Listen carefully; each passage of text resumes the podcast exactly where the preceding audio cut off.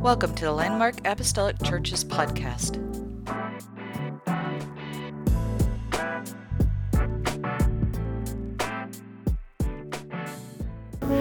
in that uh, Christmas service. Looking forward to this service tonight, uh, December 15th. Everybody say December 15th. December 15th, that's a Sunday afternoon at 4 p.m. Uh, we will be having our annual Christmas banquet uh, at the Trinity Presbyterian Church Fellowship Hall downstairs. If you've never been to one of our Christmas banquets, uh, you're going to enjoy this. Uh, there's, there's, we have a lot of fun. We pack a lot into a couple of hours of time uh, set things up. My wife, and with the help of some of the ladies in the church here, decorate it uh, beautifully. And uh, the food is superb. And uh, hopefully, you'll enjoy some of the entertainment that that uh, is going on there as well.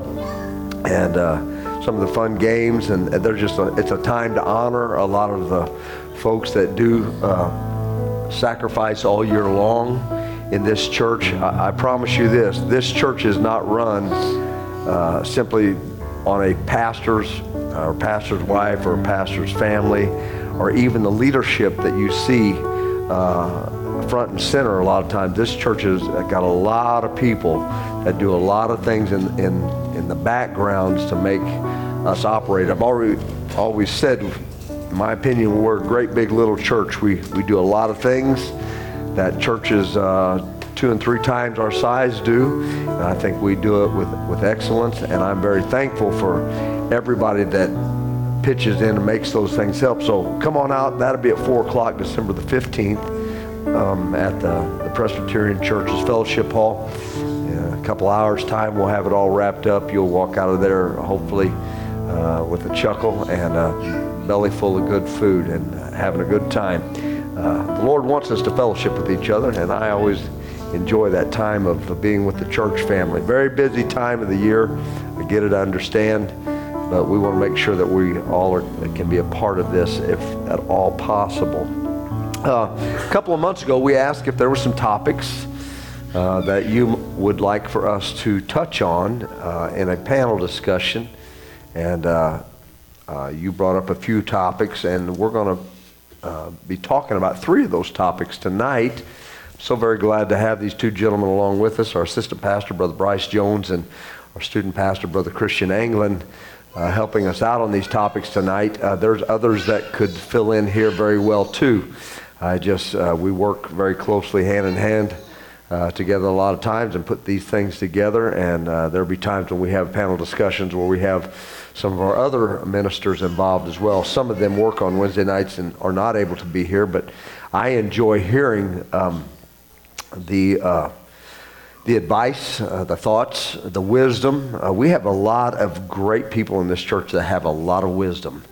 And, uh, and for young men, uh, I believe these two that are with us tonight, and, and I think you would agree, also sharing that wisdom. I, I've grown to have great confidence in their advice. I've watched them. Uh, they've allowed me to kind of guide them in certain areas, but to be quite honest with you, it's not they neither one of them have, need, have needed really much of my guidance. Uh, they uh, they're just naturally um, born to this. It seems like, and they're students of the Word, and they care and love the people in this church. And so tonight we're going to get into three topics. Um, we're going to have Brother Christian Anglin talking with us about dealing with rejection uh, when we witness. Uh, I think most of us have dealt with that to a certain extent, and most of us are fearful in some way, shape, or form of rejection.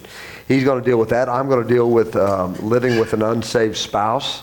And then Brother uh, Bryce Jones is going to wrap it up and talk about the do's and don'ts of social media. And so, uh, without any further ado, I'm going to turn it over to Brother Anglin, let him get started, and so we can get on uh, with this. There's a few people that wanted to be here tonight that are not able due to sickness or work or whatever. And we are going to try to put this out on our podcast. We don't typically do that on our Wednesday nights, but I think this might be a, a good one. And if you have any uh, points or questions that, that you would like to interject, tonight, feel free. And if you do, though, uh, I am going to hand you a microphone because I want your question or your comment uh, to be able to be recorded in case uh, we would like to have it on the podcast. All right? So, uh, Brother Anglin, why don't you take it away and lead off tonight with dealing with rejection? All right. I do find it very fitting. Um, they asked the youth pastor, uh, now two times dad, and salesman by profession to talk about rejection. I am, uh, at this point, I'm an expert at being told no. Uh, but in, in serious tonight, rejection is a, a horrible feeling. Uh, leads many of us to burnout. Uh, it, it leaves us feeling defeated. Um, oftentimes, it ultimately leads us away from our task at hand, um, just due to that, that overwhelming emotion we feel uh, when being rejected. So, with that, uh, being rejected as a Christian while trying to bring people to Jesus is a very real, very serious, and very worthy concern uh, that we should discuss. We should have conversations about uh, amongst ourselves as, as the church body. And so, as we do that tonight, uh, I would like to break these into a few key points for you. Uh, but to start, let's talk about what the Bible says about our rejection and witnessing. So, if you would, grab your Bibles, uh, turn with me to Luke chapter 10, and verse 16 is where I will be reading from.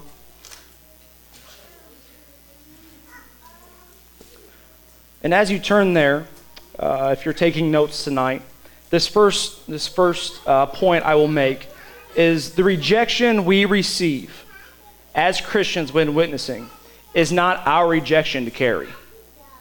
When we are rejected while witnessing and, and conducting ourselves in a godly way, trying to reach those around us, it is not a rejection of ourselves, it is a rejection of Jesus Christ. And so, Luke 10, uh, verse 16, and I'm reading from the NLT version uh, for easy reading, says, Then he said to his disciples, Anyone who accepts your message is also accepting me. And anyone who rejects you is rejecting me. And anyone who rejects me is rejecting God who sent me. When we witness, we fulfill our duty as a disciple of Christ by bringing someone closer to Jesus Christ. Um, not that that is an easy task in, in any way, uh, but this is the extent of our obligation in the process of someone else's salvation.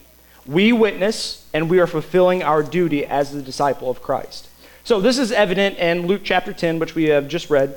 Uh, Jesus tells his followers to go and to spread the word. And if the people receive it, he tells his disciples to bless them.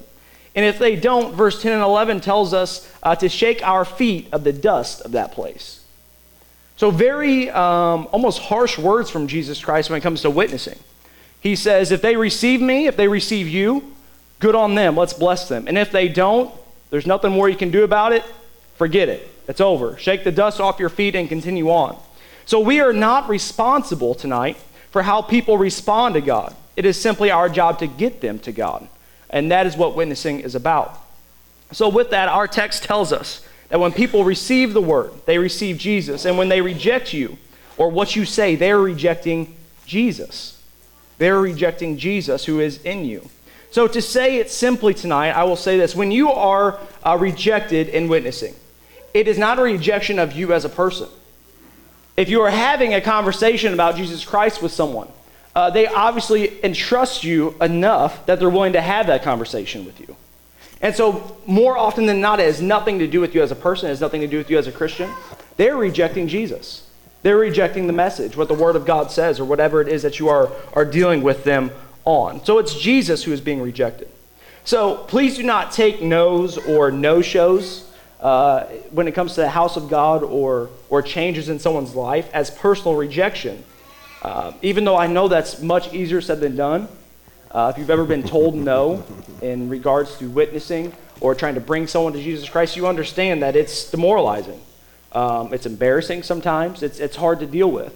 And so I do not want to minimize any emotion or anyone who feels as if they've been hurt by being uh, told no.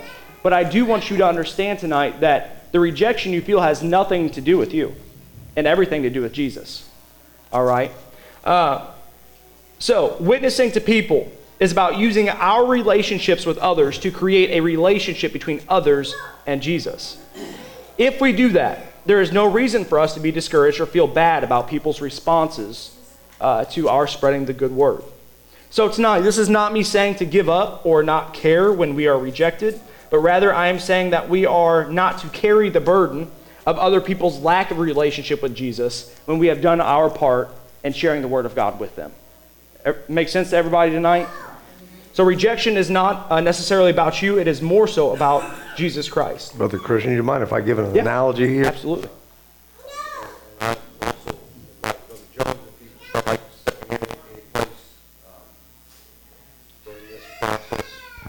as well. Um, working for the company that I work for, there's been a lot of times where if I've made a mistake, you know, my customer comes at me and I, I do take it more personally and I feel more responsibility uh, for the mistake because it was uh, maybe say, okay, I overlooked a package and, and uh, I wound up delivering it at 2 o'clock in the afternoon when it was supposed to be there by typically 9.30 in the morning, 10 o'clock in the morning. Uh, and I would walk up and I would take that very personally and, and feel very badly for that because it was my mistake.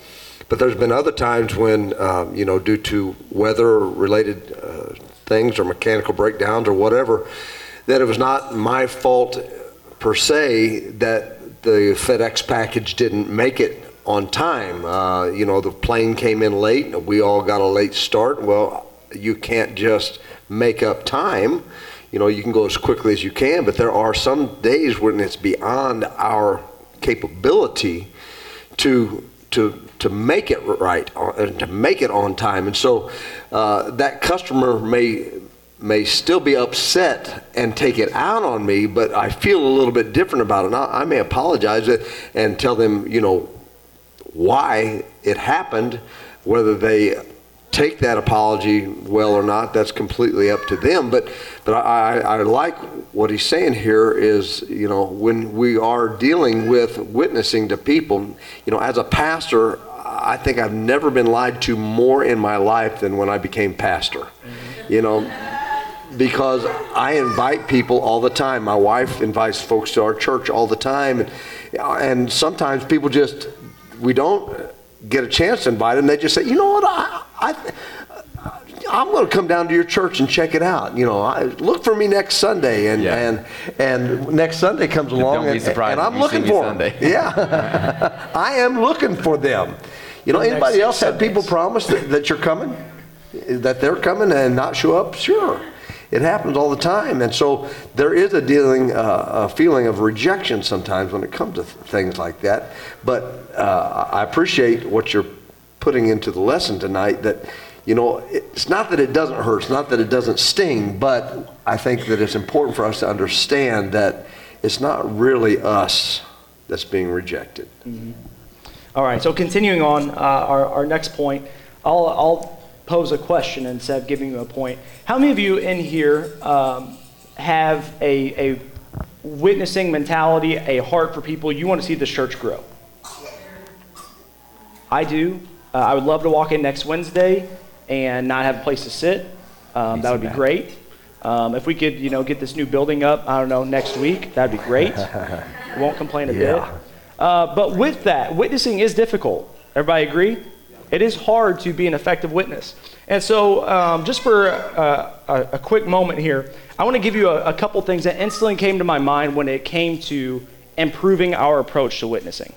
So, if you find as if you, you have a heart for people, you want to reach people, uh, but that conversation is difficult, um, hopefully these will help. And so, the first point I want to give to you tonight uh, is that when you begin to witness to someone, ask questions intentionally when you decide to ask a question, uh, and this is something we learn as, as salesmen as well, uh, do not ask a yes no question unless you want a yes no answer. if you just straight up ask someone, hey, will you come to church with me on Sunday, and they say no, where do you go from there? And so you want to make sure the questions you ask are methodical, um, they're arranged in a way that you can continue conversation, you can continue to work with that person even on the spot even in a slight moment of rejection. Uh, so make sure that we ask our questions intentionally. We're going somewhere when we ask them, uh, that there's always maybe a loophole on the backside. Um, you know, when you're witnessing to someone, let's try not to use that as a debate. Let's use that as a, an opportunity to show God's love. Okay, we can we can go into theology and things like that as we get further into their walk with Jesus Christ. Um, but make sure we are intentional with that. The second point I'll give you when it comes to witnessing. Um, you know, I think we've gotten kind of to the, the point in Christianity where we don't want to be too personal because that's uncomfortable. Having said that, we need to make sure that when we witness to someone, it's a personal encounter.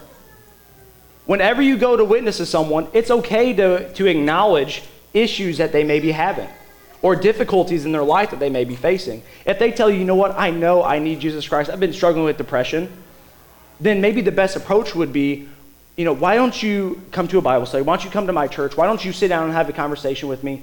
Our church is full of, of peace and love, and the people here have been through depression. We know what it's like. And so today, instead of offering you a, a brand new Bible and a pat on the back, why don't I pray with you and let's get you to a peaceful state? Yeah.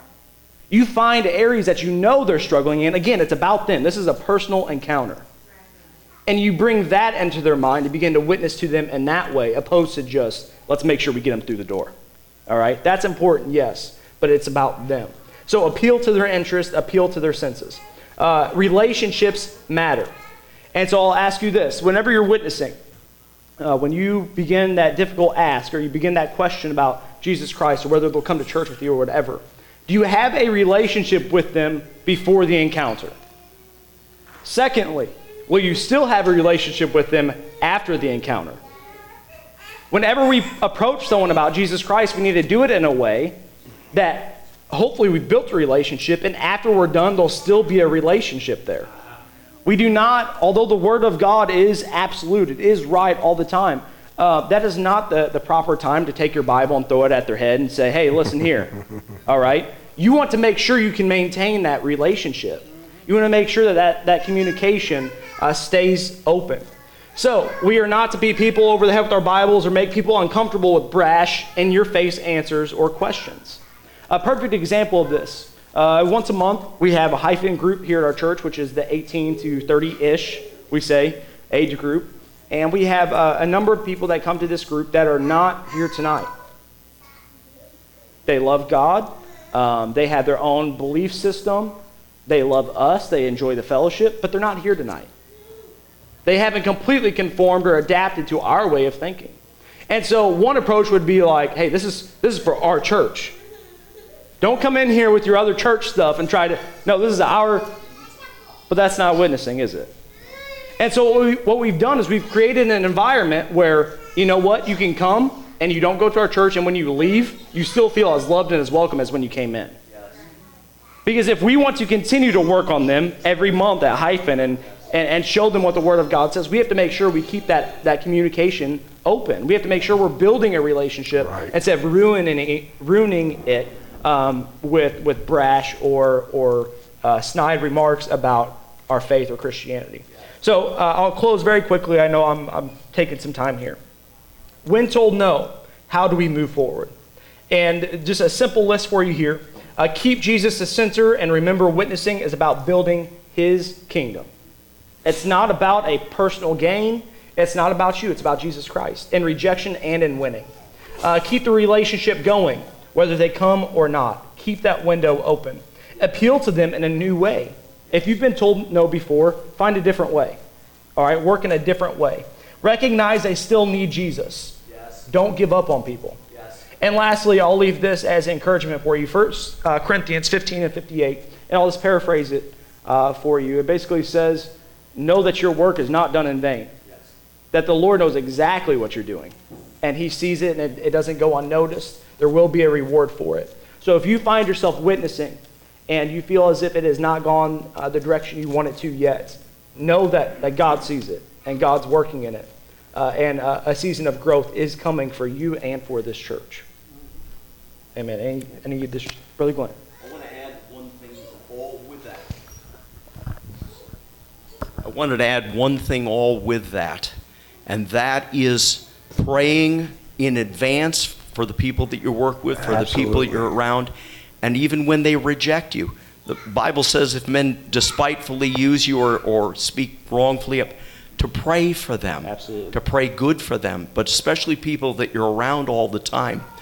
Because the Lord Himself is the evangelist that has come to seek and to save. That's right. And you just continue to show them love and know that He is working. Just keep the Lord where they are in prayer. Amen. Very good. Thank you, Brother Glenn. I um, was uh, taken back to a situation a few years ago when we were at family camp up in Bloomington. and I think probably um, some of the most tenacious people that, that I've ever met are people that beg for money. And, uh, you know, they get told no a lot. A lot of people don't, you know, just roll down their windows and tell them no. They just don't roll down their windows at all and keep on moving. And uh, we pulled out of our hotel room, and there's always a spot down there where there's somebody um, looking for a handout. And most of the time, you know, the traffic keeps on going. It's, it's not even an issue. But I pulled up next to this guy, and um, he was obviously homeless, and he had a sign out, you know, uh, and you see, you've seen all the signs, you know, homeless vet, all, all this, you know, trying to get to some so and so, or everything that's out there. But I had never seen a sign like this guy had, and he said, um, "Yell at a homeless man, only one dollar." and I got tickled. I was laughing, and I, I read read his sign. Yell at a homeless man, only one dollar. And uh, so he started saying something to me, and I rolled down my window, and and he said, "I made you laugh, didn't I?" I said, "Buddy, I don't have a, a, a stitch of cash on me, but if you're here when I come back tomorrow, I said, I promise you, I'm going to have some money for you." I said, "That's funny." And uh, he, he got so tickled at me getting tickled at him. And, and I thought, you know, about this. Sometimes, you know, uh, your first approach may not be the best approach. And there's times when, you know, you maybe need to change up, especially with different types of personalities that you're dealing with. And I'm sure there were a lot of people that just disregarded him and went on about their way and ignored that sign. But something about that got to me, and I thought, this guy, he's witty. And the next day when I drove past, I made sure I handed that guy a few dollars. I, I thought that was, that was worth a chuckle to me, you know, pay that guy a few dollars. And uh, if I'd have lived there, I'd probably developed a friendship with him. I, I think I did tell him, make sure you go to a Pentecostal church right down the road here. You know, I tried to send him in the right direction. So uh, my topic tonight is basically on witnessing. Uh, but not with maybe strangers or coworkers, but uh, possibly uh, you know the most important person in your life, and that is your spouse. Uh, uh, I know that there are folks in here. Fortunately, we have a lot of families that are uh, connected. You are whole, but there are people that are in this place uh, that you're serving the Lord all by yourself. Either your husband or your wife, they, they don't serve the Lord and uh, you, you go home and maybe your children don't serve the Lord, and, and you may be the only one in your family. Uh, but I'm going to talk tonight about, you know, dealing with living with an unsaved spouse, you know, and what the Bible has to say about these kinds of things. My wife could probably teach this segment much better than I could because she actually was uh, very small, but she grew up in a house uh, for a little while where her mother and father were not on the same spiritual page. And uh, so she came from that kind of a situation. Uh, and her father not only successfully survived, their marriage not only successfully uh, divide, survived an unequally yoked relationship, but eventually he succeeded and seeing Lisa's mother come to know the Lord and uh, the fullness of truth, receiving the full gospel, Acts 2.38 message. Now, if you were to meet my mother-in-law today, you would never dream that she came out of a different type of a denomination. You would think that she was probably raised in that she is a beautiful, holy, loving apostolic lady. And, uh, and, and it's amazing what the Lord has done in her life. So let me first stay, say this, um, my segment. If you are in this situation tonight, or maybe even to the point that you're maybe a child that's living in a home, that you're the only one living for the Lord, you have my utmost respect tonight. I'm going to go home tonight, and my wife and, and, and my, my children and my grandchildren, they are all, you know, they are apostolic. Uh, you know, um, uh, my grandchildren are really pretty young uh, to have received the Holy Ghost, but I fully expect that there's coming a time. Easton is already, you know, there's an interest there. There's a hunger that, that's beginning to develop in him uh, for the things of God. And, you know, so I don't, I don't have to deal with the things that some of you have to deal with when you go home. I go home, my wife supports me. She'll tell me uh, what a great job I did when I uh, preaching, you know, last Sunday when, when I feel like I've fallen apart. You know, I have I have a wife that supports everything that I do on a spiritual level. I have a wife that prays for our children. I have sons-in-laws and daughter-in-laws that are married to my children that, that are supportive. And, and now my grandchildren are being raised to know and to love this truth. And so I commend you to, here today that have to live this life, you know, in homes that aren't supportive of the way that you live.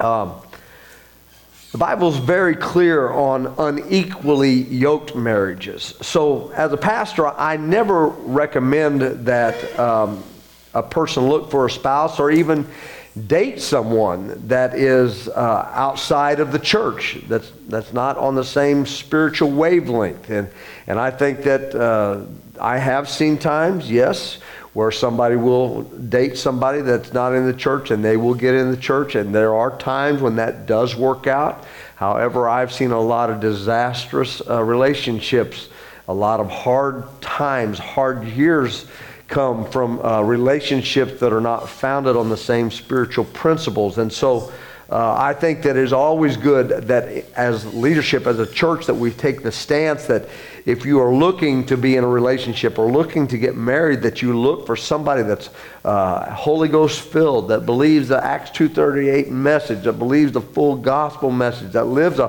holy lifestyle that's not uh, all about carnality, you know. Because if you are someone that, that loves God and wants to serve God, then you need to find somebody else that loves God and wants to serve God at least as much, if not more, than you do. Right. All right? Okay, that's why I wanted the young people in here tonight. I want you to hear this. So, so what do we do if a husband or wife gets married, they're, they're not in the church, and all of a sudden one of them does get in the church and the other refuses to, doesn't want anything to do with it. They get married and the spouse doesn't follow or want anything to do with the apostolic way that they have found. And I, I, I guarantee there's folks in here tonight that are in that situation where, you know, uh, maybe you weren't serving God at the time, uh, and you, you maybe you were away from the Lord. Maybe you had never known who, Jesus Christ was, and, and you got married, and you were all, you weren't unequally yoked. You were, you know, both living sinful lifestyles, not living for the Lord. But all of a sudden, now here you are, you're living for God, but your spouse is not not living the same way that you are. So let me first say that if you're living in this kind of a situation, that uh, I think that it is best to be very prayerful, and I, I, feel safe in going to the Word of the Lord. And that's what I really want us to deal with tonight. In my part of this segment, I want us to see what the Word of the Lord uh, has to say about this kind of a situation. Um, let's look what the Bible has to say in 1 Peter chapter 3. Um, the scripture here is speaking to the wives, um, but this was a day and an hour when things were a little bit different uh, with men and women uh, than they are currently in our society today. So I believe that this, however, it is speaking to the wives, it will fit for either spouse, husband or the wives. So 1 Peter chapter 3, uh, verses 1 and 2, it says, Wives, in the same way, submit yourself to your own husbands, so that if any of them do not believe the word, they may be won over without words. I'm going to say that again. That's very important that we catch this so that if they do not believe the word, they may be won over. If you're here tonight and you have a spouse that is not serving the Lord, I think that it's probably your number one desire to see your spouse come to know who Jesus Christ is. But the Bible gives us some advice here. It says that they may be won over without words by the behavior of their wives when they see the purity and reverence of your lives.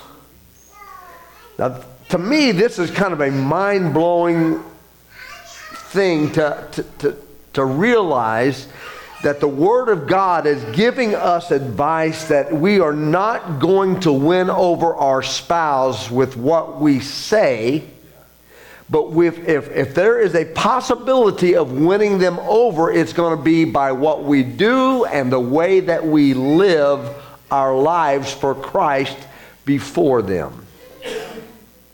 All right? What we say never has as much impact as how we act and how we live. I can talk uh, all day long about I'm the pastor of Landmark Apostolic and I love Jesus Christ and I do this and I pay my tithes and I give in offerings and I go to church whenever the church doors are open. But if I'm not living a life that is righteous and holy, if my witness to the community is bad and I don't treat people right and I cheat my neighbor and I do all these other things, I can say everything that is right and live everything that is wrong. And my witness to this community, my children, my spouse, this church is for naught. It's worthless if I'm not living it. Right. I know both of these uh, young men that sit uh, here on either side of me tonight. They've got great marriages. Uh, I'm very invested in their marriages. very concerned, uh, uh, you know, with making sure that their marriages are good and, and right and correct, you know, and and uh, uh, their wives are good and, and they're good people and they've got beautiful families, you know. They've given me uh, three grandsons and, and one granddaughter, and I'm man, it's just like all it's just a beautiful thing. And I know and listen, and I'm a part of their lives, and we go on vacations together sometimes, and we have supper together, and, and I watch how they interact with my daughters, and, and I watch how my daughters interact with them, and, and it's a lot of fun, you know, and uh, they remind me a lot of when Lisa and I were younger, and the little, uh, you know, fun spats that we would get into, nothing serious, but, you know, they've got both their own minds, and, but their marriages are good, and they're put together together and they, they work together with their spouses. And, and, but I can tell you this much about both of these men they have limitations. And if either one of my daughters were to begin to badger either one of them, and try to badger them and, and annoy them and pester them into doing something that they weren't really interested in doing, even if they were to do what one of my daughters was badgering them to do, in their heart, I know that there'd be part of them that would want to push back. I'm doing this to keep the peace, not because I really want to do this. And there's a complete difference in doing something because you want to do it and doing something because you've been badgered into doing it. Sure. And I'm saying that to say this. I've, not, I've never seen that take place in their families. And, and, if it does, don't let me know about it. I just want to keep thinking you got perfect marriages perfect. going on here. and, uh, but but if uh, if it were to ever take place, there would begin begin to be problems in the marriage, just like there would be if a wife or a husband badgered their their spouse. You need to come to church. Why won't you come to church? You know. And there's one thing about uh, about talking about the Lord and talking about what a great church service if someone is receptive. But there is there's there's different kinds of no's. You were talking about rejection. There's different kinds of no's. There's the slam the door in your face kind of no, and there's the kind of no that is more like a maybe just not right now kind of no. How many of you have ever had a, a good salesman? Come up to you and approach you and you said no and 15 minutes later you were you were laying the shelling out the money you know because your no wasn't a real firm no.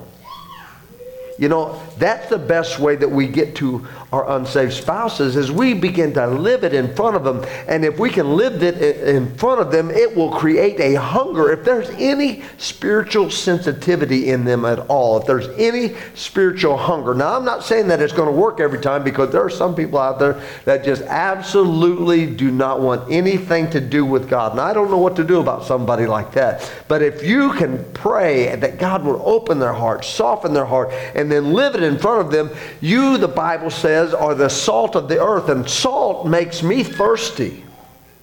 If I have salty food, the next thing I want is not too much longer after that. My wife and I today, we left a restaurant and, and uh, 15 minutes later she looked over at me. She said, I am so thirsty. But the food that we had had a lot of seasoning on a lot of salt on it. And we both wound up going someplace and, and, and, getting a soda or something to drink to, to quench our thirst. And that's what we need to become as the spouse that is saved. We need to be the salt in that family to create the thirst and the hunger for Jesus Christ. Peter said our greatest tool in winning over a spouse it, that isn't on the same page is accomplished without words. Verse 3 and 4. Let's go on. Your beauty should not come from outward adornment, such as elaborate hairstyles and the wearing of gold jewelry or fine clothes. Rather, it should be that of your inner self, the unfading, unfading beauty of a gentle and quiet spirit Hear me now, saved spouse.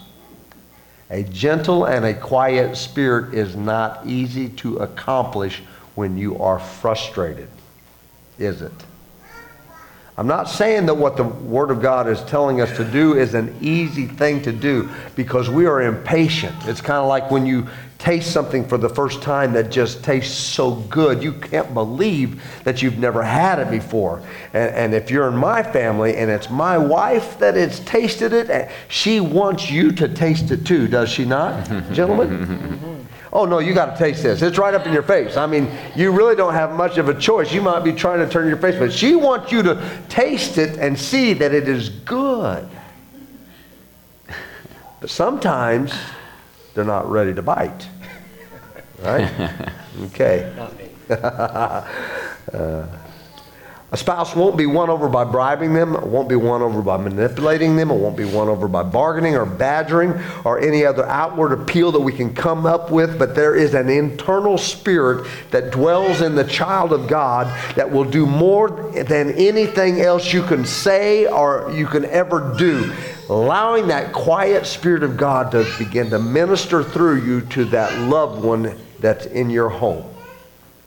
All right. There's a fruit of the Spirit that I kind of came up with. This is not really biblical, this is Douglical. Okay? Um, fruit of the Spirit that isn't talked about very often that would help a lot of times in a great way called the, the spirit of shh. of not saying what you feel like saying.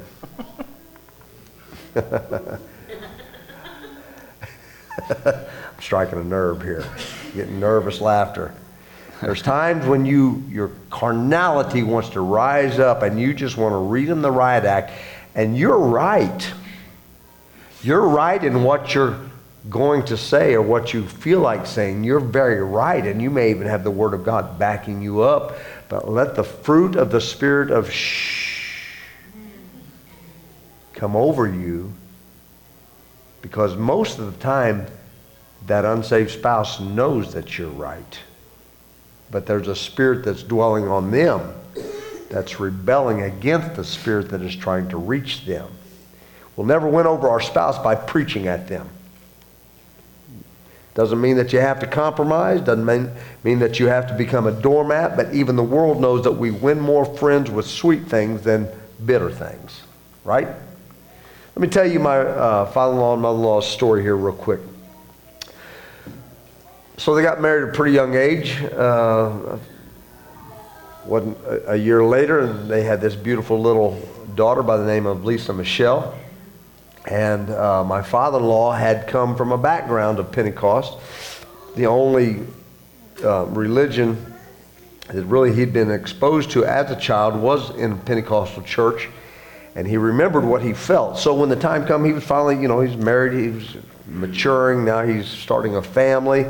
You know, God began to deal with his heart. So he went back to where he knew what he felt and he began to seek after the Holy Ghost. Well, my mother in law, she came from a very different religious background and was pretty devout in her own uh, religion. And let me just say this we never get anywhere either in witnessing to a spouse or, or somebody else by downing their relationship that they do have with God. Yes. It's never a good idea to say, listen, you know what you're doing you're so far out there and you're so messed up and all no you, you build on what they already have you take what they have and you begin to build on them that, that's, that's a biblical principle you know uh, you know, they came and explained to him uh, more perfectly the word, the Bible says. And, and then later on, you know, that same person was, was baptized. And, and there was a progress that took several people sometimes. And, and so we never help ourselves in our witness, especially with our spouses, by belittling their relationship or anything that they have or their, their religion that they're in. But we do help them out by leading them into more truth showing them the Word of God. And so, anyway, uh, it began to develop a lot of problems in the family. He, uh, I, I, called him up. I said, "Give me the story. Tell me again how this all went down. I think I've got it." And so he began to tell me how how things happen. There was a lot of turmoil in, in this new marriage, and now they had this baby, and he, he was trying to work, and, and, and you know you know how it goes when you, you're just getting married. Everything is new, and you live off love for a little while, and then the reality of everything sinks in, and the responsibility sinks in, and, and things start you know buckling. So he goes and he starts seeking for the Holy Ghost, gets the Holy Ghost uh, in the Pentecostal uh, religion. He wants her to have it. He wants her to come along. She said, I don't want anything to do with that. I don't know anything about that. I've been raised a different way. And, so he's very adamant. Uh, he wants her to, to come. And she says, I'm not doing it. And, and it created such a divide that it began to put a huge strain on their marital relationship to the point he went his way and she went hers and and they uh, split the time up. One sunday my wife would go with her mother uh, to her church and the next sunday go with her father to his church. And so for four years um, the pressure was on with him trying to get her to go his direction until finally he just decided you know what? What i'm doing is not working. And he just went quiet with it. And he said I'm not going to ask you anymore, but I'm going to do what I know is right, and I'm going to go to this church, and we'll just have to, you know, split the time up with our daughter. And so it was at, at that time when he began to back off that she had more of a hunger in her heart for the things of God than I think anybody realized. And when he backed off and there wasn't such a, a, a pressure on her, she began to see the change that was going on in him. And as he quieted down, she was able to focus more upon the God that was working in him than, than him just trying to pressure her to do something that, that she didn't feel was the right thing to do. And she began to look at her own surroundings and where she was going to church, and she began to see things that were lacking, things that she began to desire. And as those things began to take place, she began to get more and more and more hungry, and she began to ask questions. Well, don't we all know that once we ask the question, then it's okay to give the answer?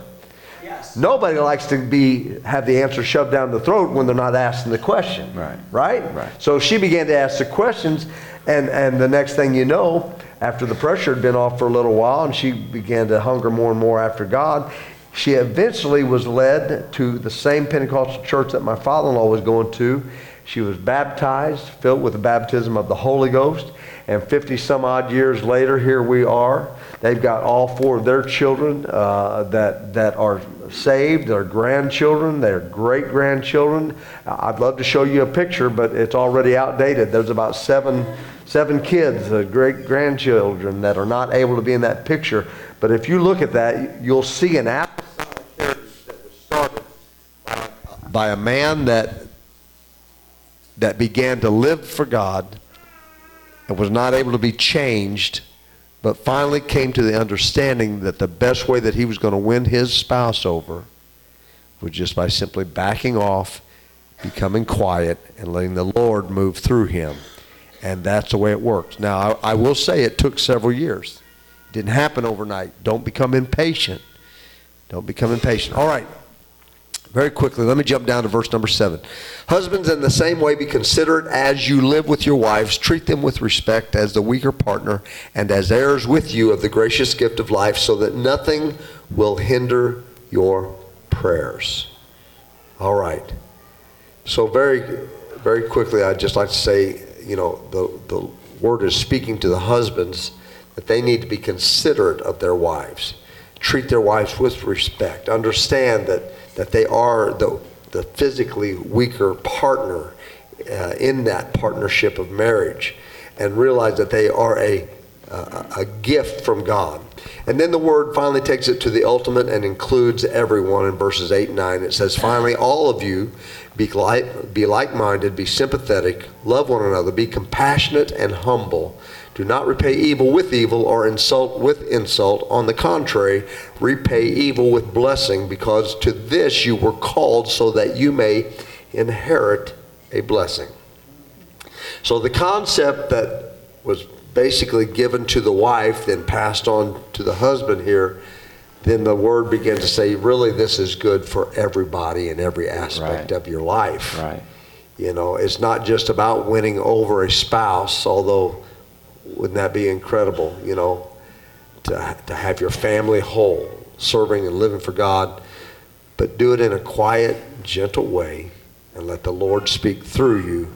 And then as the Lord speaks through you, let him speak through you until you're like that with not just your spouse, but with everybody that you try to witness to. Amen. God bless you tonight. Any questions or comments on this segment? I'll, I'll add something very quickly. More just uh, more of a nugget of wisdom um, for our young people. So parents, grandparents that are here tonight, just just so you're aware, in our class we talk about relationships often. Um, relationships, especially in a romantic relationship, are very important. Um, I not in a, a harmful way in any way, but I push our young people to seek out godly relationships. Right. I want our young ladies to find good, godly young men. I want our young men to find good, godly young ladies and form connections with them. And, you know, I would never push them into something outside of, uh, you know, your, your wishes or your rules in your home for relationships or anything like that. But that is, that's an important part of life. And if we do not monitor our relationships and do not put our young people in the godly ones, they fall into ungodly ones. Um, within our wishes or without them sometimes, to be honest with you. And so it's important for us to have those connections. But young people, I'll give you this, this little bit of, of wisdom tonight. Make sure that we are aligning, uh, not just in a, in a way being spiritually equally yoked, but make sure we are aligning our futures with those we give our hearts to. When you enter a relationship, even as young as you may be, uh, when you first start having an interest in, in, in uh, young ladies or young men or whatever the case may be, make sure that you are looking at your future as well. Uh, if you are not careful, you can find yourself in a relationship with a young man or a young woman who loves God, but you feel called to ministry and they do not. Come on. You feel a call to enter the missions field and they say they're never leaving home. Mm-hmm. Oh yeah. And if you're not careful, you will find yourself in a relationship that's supposed to be a godly one that turns out to not be a godly one because you've never communicated, you never talked, you never thought about what the future holds in your relationship. So when we talk about being married or saving our spouse, if we're not careful, once we're married as Christians, we create an environment in our home where there's resentment and anger and frustration because we're on two completely different uh, spiritual levels. And so we need to make sure, even within the church, that we promote relationships uh, that are godly, that are, are centered on the same thing, our futures are aligning with each other. Uh, unhappy marriages do create salvation problems. Uh, even within the church. I'm sure if we went around the room, we all know someone who was in church, had marital issues, and is no longer in, in the body. And so it's important for us to, to do that. But I will say this also for our young people bad relationships now create Christian regrets later. Yes. I know you think that, you know, I'll settle down later. But there's parts of you that you give away now that you can never get back. And so when we're talking about resentment and having good godly relationships and having spouses in, in the body of Christ and things like that, remember that. Okay? Remember that uh, with bad decisions, bad relationships now come regrets later. All three of us have served as youth pastors. That was a long time ago for me, but not so long for Brother Anglin, and, and currently Brother Christian is, is serving in it. But I always said to our young people, uh, uh, you need to try to be the type of Christian that you are seeking.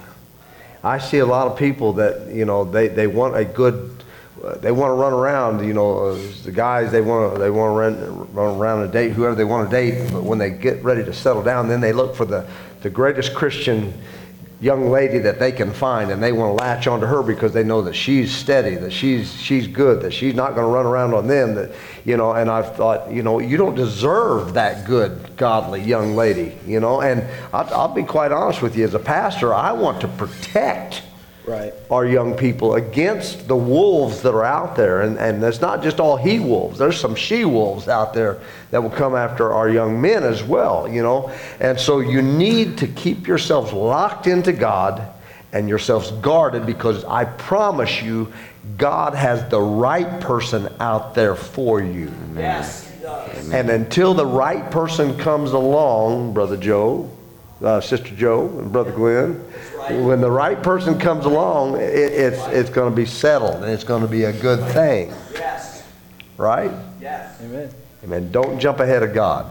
I, am very excited about this last portion uh, social media, do's and don'ts. Uh, this is something I think is a critical item that we need to talk about. You know, social media has become the rage in our society.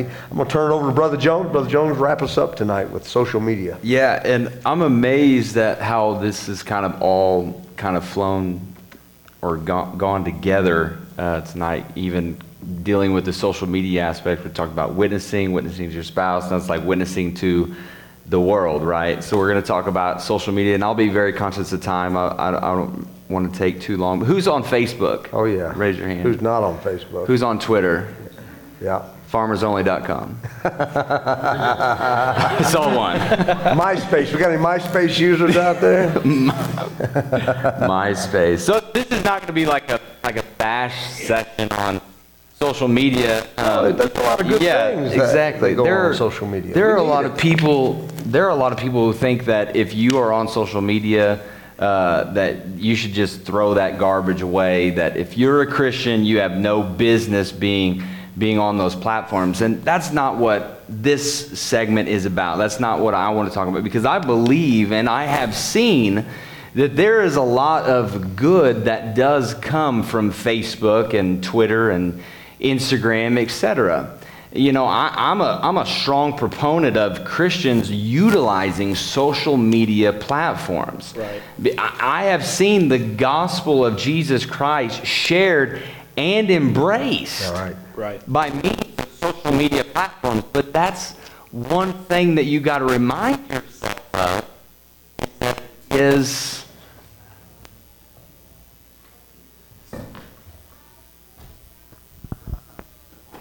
it is a platform. How ironic that I step up on the platform You got to remind yourself that it is it is a platform. All right? It is a raised level surface on which people stand and can be viewed more clearly. I, I see so many things that pe- I, I just wonder like do they think they have no followers? do they think that they're not connected to anybody? All right. Um, social media is it's it's a two-edged sword. All right. It could be used for great good and it can be used for great harm. And I've seen both sides of that. And and when I think about when I think about the life of a Christian, or just when I think of the word Christian, it also makes me think of another word, and that word is leader. Leader, leadership. All of us in here tonight, we are all leaders. Whether you agree with me or not, all of us in here, no matter how old or how young, if we call ourselves followers of Christ, we should all aspire to lead other people. Okay? And here's the here's the thing about leadership. Leadership is going to be challenged because God demands that it be tested. It's going to be challenged, all right? You might be surprised how many people watch you on social media. If you would stop and think of it, you would probably be shocked at how many people, you might be surprised how many people you influence negatively or positively on social media. Why? Because you are a leader, all right? You have influence, you have an audience. It is a platform that you are standing on and can be viewed more clearly. All right, First Timothy paints a, a, a great picture of leadership as it pertains to the Christian life. And, uh, and again, if any of us aspire to lead others, which we all should, we must take the contents of Scripture to heart and evaluate our lives from the inside out. And I think that we should do the same with our social media posts, all right? That's not something separate. This is just the day and hour that we live in. This is, uh, you know, people say, oh, that's garbage. No, I believe that if it existed back in the day, I think the disciples would have definitely been on social media. All right? Absolutely. All right. So, so, um, basically the question is this when we're when we're we're looking at the scriptures and we're kind of evaluating our lives from the inside out. And we, we kind of look at social media and we're evaluating that from the inside out. Basically the question is this. What does your social media say about you? Mm-hmm. what does it say about you. And if you're if you're wanting that question, why don't you just kind of scroll back through your feed? Just just take some time and go back through the last year, two years. Some are like, man, I could do that in five minutes because I post zip, and that's fine.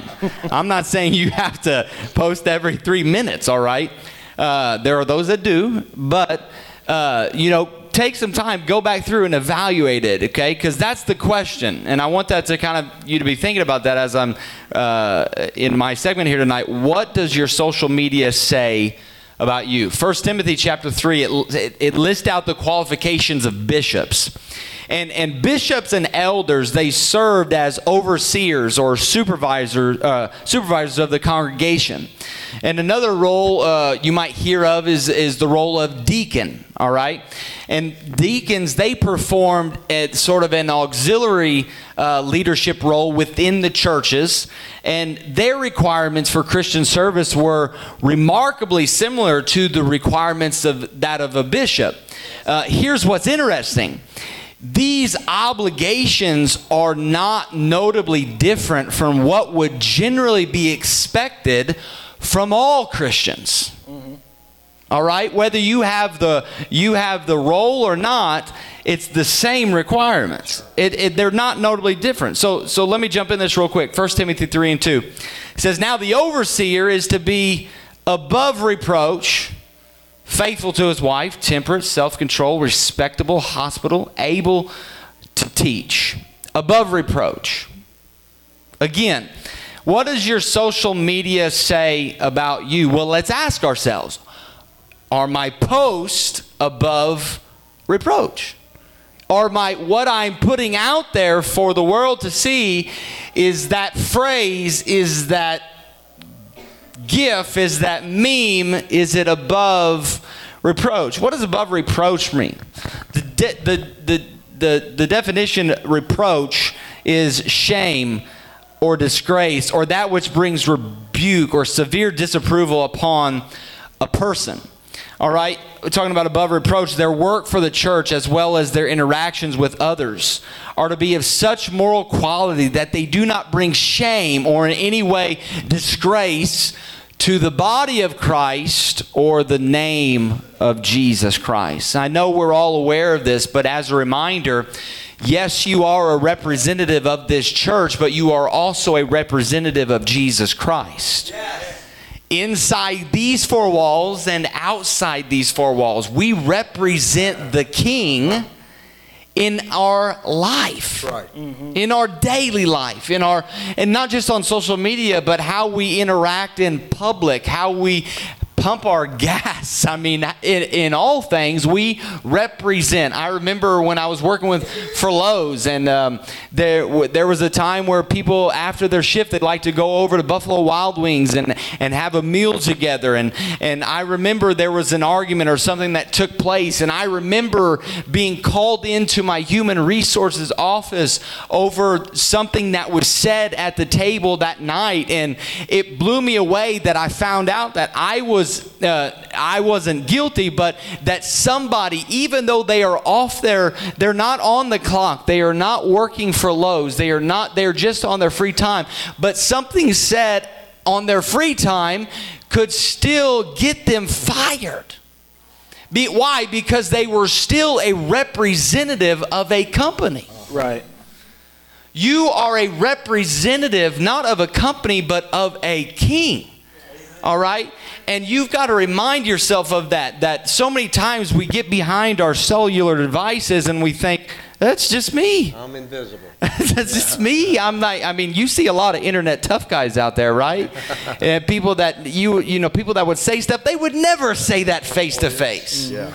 But now all of a sudden they get behind that keyboard and their thumbs just do the work and and but we got to remind ourselves that we are a representative of Jesus Christ, all right? And we ought not do anything that would bring shame to his name. Right. That would bring disapproval to his name.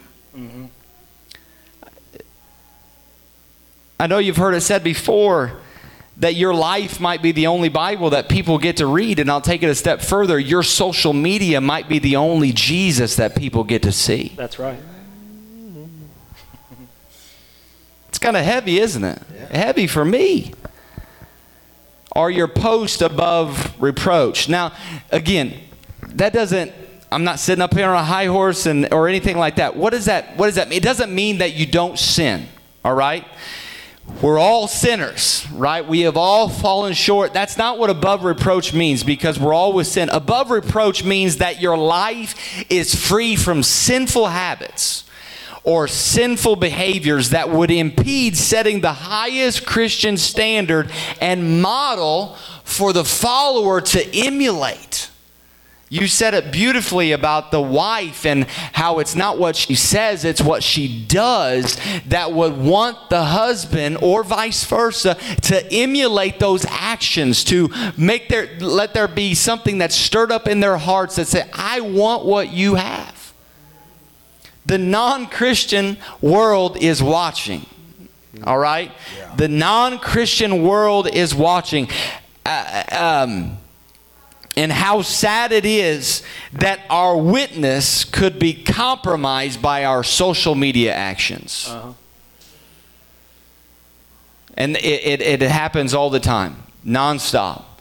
And what really gets me, and when you get on there and it's Christians against Christians, I remind us again that the non Christian world is watching. Right. All right? The non when we say or write things that are below reproach, the world sees that and you know what? The world comes to the conclusion that Christianity all it is is a bunch of hypocrites, it's a bunch of inconsistent people and they are unworthy of emulating. Mm-hmm. They are unworthy of following.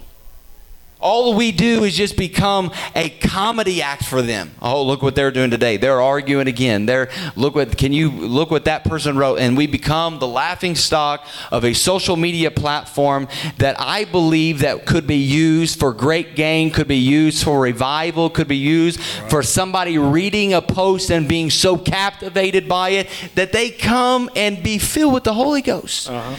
Baptized in his name. It can happen. That's why, I mean, our church Facebook, I mean, that's why we put stuff out there like scripture of the day. I mean, we're not getting on there and be like, man, what a horrible day it is today. right? And if you posted that today, I did not see it. All right? I was just throwing that out there. All right? And, and here's another thing, and I got to hurry up. You may not have even meant anything bad by it. But did you know that you could be misunderstood often on social media? Get out of here. I know that is like groundbreaking news. You could be misunderstood. It's just like texting somebody. If you don't put an exclamation point when you're texting me, I don't think you're excited at all. Mm-hmm. But you might be excited. But I can't tell. Right. We can be misunderstood. The people who are reading your posts, they usually cannot see your body language. They don't always know your humor. They don't always know your sarcasm. Rest assured, you're safe with me. I'm good with sarcasm, so bring it on. But the world may not see it and understand. You might be misunderstood. And here's my advice if you ever question, if you ever have one question about something to post, if you have one question, don't post it. Mm-hmm. That's good advice. Just don't do it. Don't hit send. All right? It's that simple. If you have one question about it, or how about this, and I've seen this, too many Christians are posting in the heat of emotional moments. my. This is usually never a good thing. And I've heard you you mentioned this just here recently about people that are so they're caught up in the emotions and your advice to them was, "Hey, sleep it off. Mm-hmm. Hey, sleep it. Why don't you go home and get rest?" Hear me tonight. If you're angry, if you're upset, if you're agitated, do yourself a favor and take a social media break. All right? Go on a social media fast. Do you know you could do that? it is possible. All right? Get away from the thing because anything you say on social media is permanent. Mhm. It's true. Can you can you go back and delete it? Sure. But once somebody has seen it, you ever heard of a screenshot? You know people do that and they just like has a little reminders of ah, this was the time. Take a break because if you don't, you're probably going to regret it later. All right? Sure, you can go back and delete it, but it's it's out there. And I go back to something uh, real quick something Brother Nave, uh, the Illinois District Secretary, he shared this with us in a meeting just here recently, and he talked about he was talking about leadership, and he was talking about different different things, different tests that the leader will go through, and one test is the could versus should test. The could versus should test, and again, we'll all be tested. Our, our, our leadership will be tested. Our character uh, will all be tested. All right, but the could versus should test it. It happens in the low moments.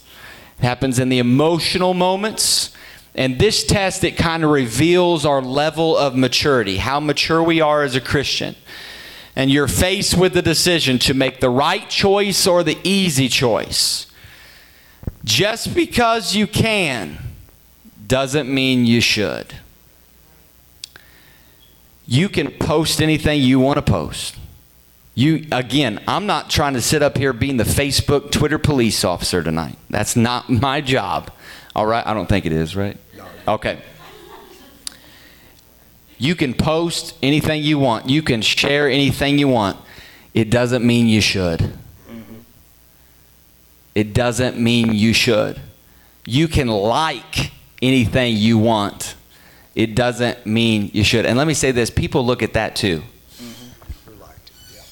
They oh, let me pull up see who liked this. Let's let, let's be careful. Let's put our guard up when it comes to social media because there are things that get shared and they may get shared from some website that you're not even let's review the all the content that that is on there. Again, we're trying to live our lives above reproach and I don't want anything to come into question. Again, I don't want to be misunderstood. I don't want you to be misunderstood there are some things that we have to just be very careful with and even down to what we are liking. What we what we press that like or that heart button or that you know that laughing that laughing emoji whatever it whatever it is you got to be careful. Is this post above reproach? Again i end with this. You might be surprised how many people are watching you on social media you might also be surprised how many opportunities to share the gospel have been forfeited by unwise things that were posted on social media. Right. Let's be let's be kind, let's be wise. How about this? Let's be Christ-like. Right. Because out of the abundance of the heart, the man post or something like that. Uh, great advice tonight. We'll wrap this up. Uh, I, I just was thinking, you know, growing up, helping my grandfather out on the farm, we'd be out on the tractor in the fields. I'd come in, I'd have dust all over me. You could tell I'd been in the fields. Then we'd go milk the cows and out to the barn where you better have your boots on when you're walking through the, the barn. And uh, you got more stuff on you and maybe some hay was on you from feeding the cows, and you went and checked the, the chicken coop, and you got, gathered up the eggs, and you walked out of there, and you had chicken feathers on. The point I'm trying to make is, every place I went left left some indication of where I had been. And when I got up to the house, you could tell, well, he's been out in the chicken house because there's chicken feathers still on his shoulder and his hair. He's got the smell of the barn on his boots. He's, got dust all over his, his, his clothing. And uh, you could tell every place that I'd been. When you're on social media and you're not just posting, but you're liking things or you're posting things that maybe there's nothing wrong with the post, but where, where you got the post from has some kind of a foul word or something that, that is not Christ like in it, don't have anything to do with that because the stench of where you have been is going to linger upon you as other people are seeing what you have been involved with. It may have been innocent on your part, but I think we do ourselves a great justice if we will simply keep our guard against these things, not just for you as an individual, but for us as a church congregation as well. I do want us to have a name that is above reproach, not just you, but us. Us together because they are trying to take us down. They there are enemies out there that, that want to keep us, in, uh, you know, away from what God wants us to do, and it's tough enough without having all these other things coming into into play in our life. So just I, I think that's a great way to end the lesson tonight. Uh, be very careful. Uh, I see posts out there, you know, and that shock me sometimes. I'm like, oh my word, you know, I really thought this person wouldn't be involved in something like this. Be cautious of what you do. As a matter of fact, you shouldn't be on the the site in the first place or uh, connect us certain things that are even having uh, to deal with that you know? So just keep your guard up and stay safe. Stay safe out on the social media networks out there for your own good for the good of the church and that we can we can all make it to heaven together. I don't want to be the cause of somebody else not coming to christ because of something that i did. I really don't. Amen why don't we bow our heads? We've taken a little extra time tonight. Let's just bow our heads in a word of dismissal.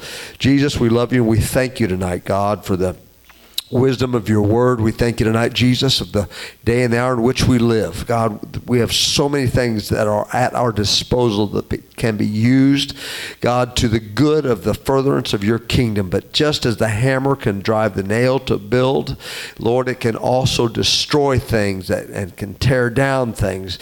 God, it all depends upon how the user uses the tool. Help us to use our t- tools tonight that you've given us to build this kingdom, God, for you and for your glory. In Jesus' name we pray. Amen. God bless you. See everybody Sunday morning. Greet each other in Jesus' name.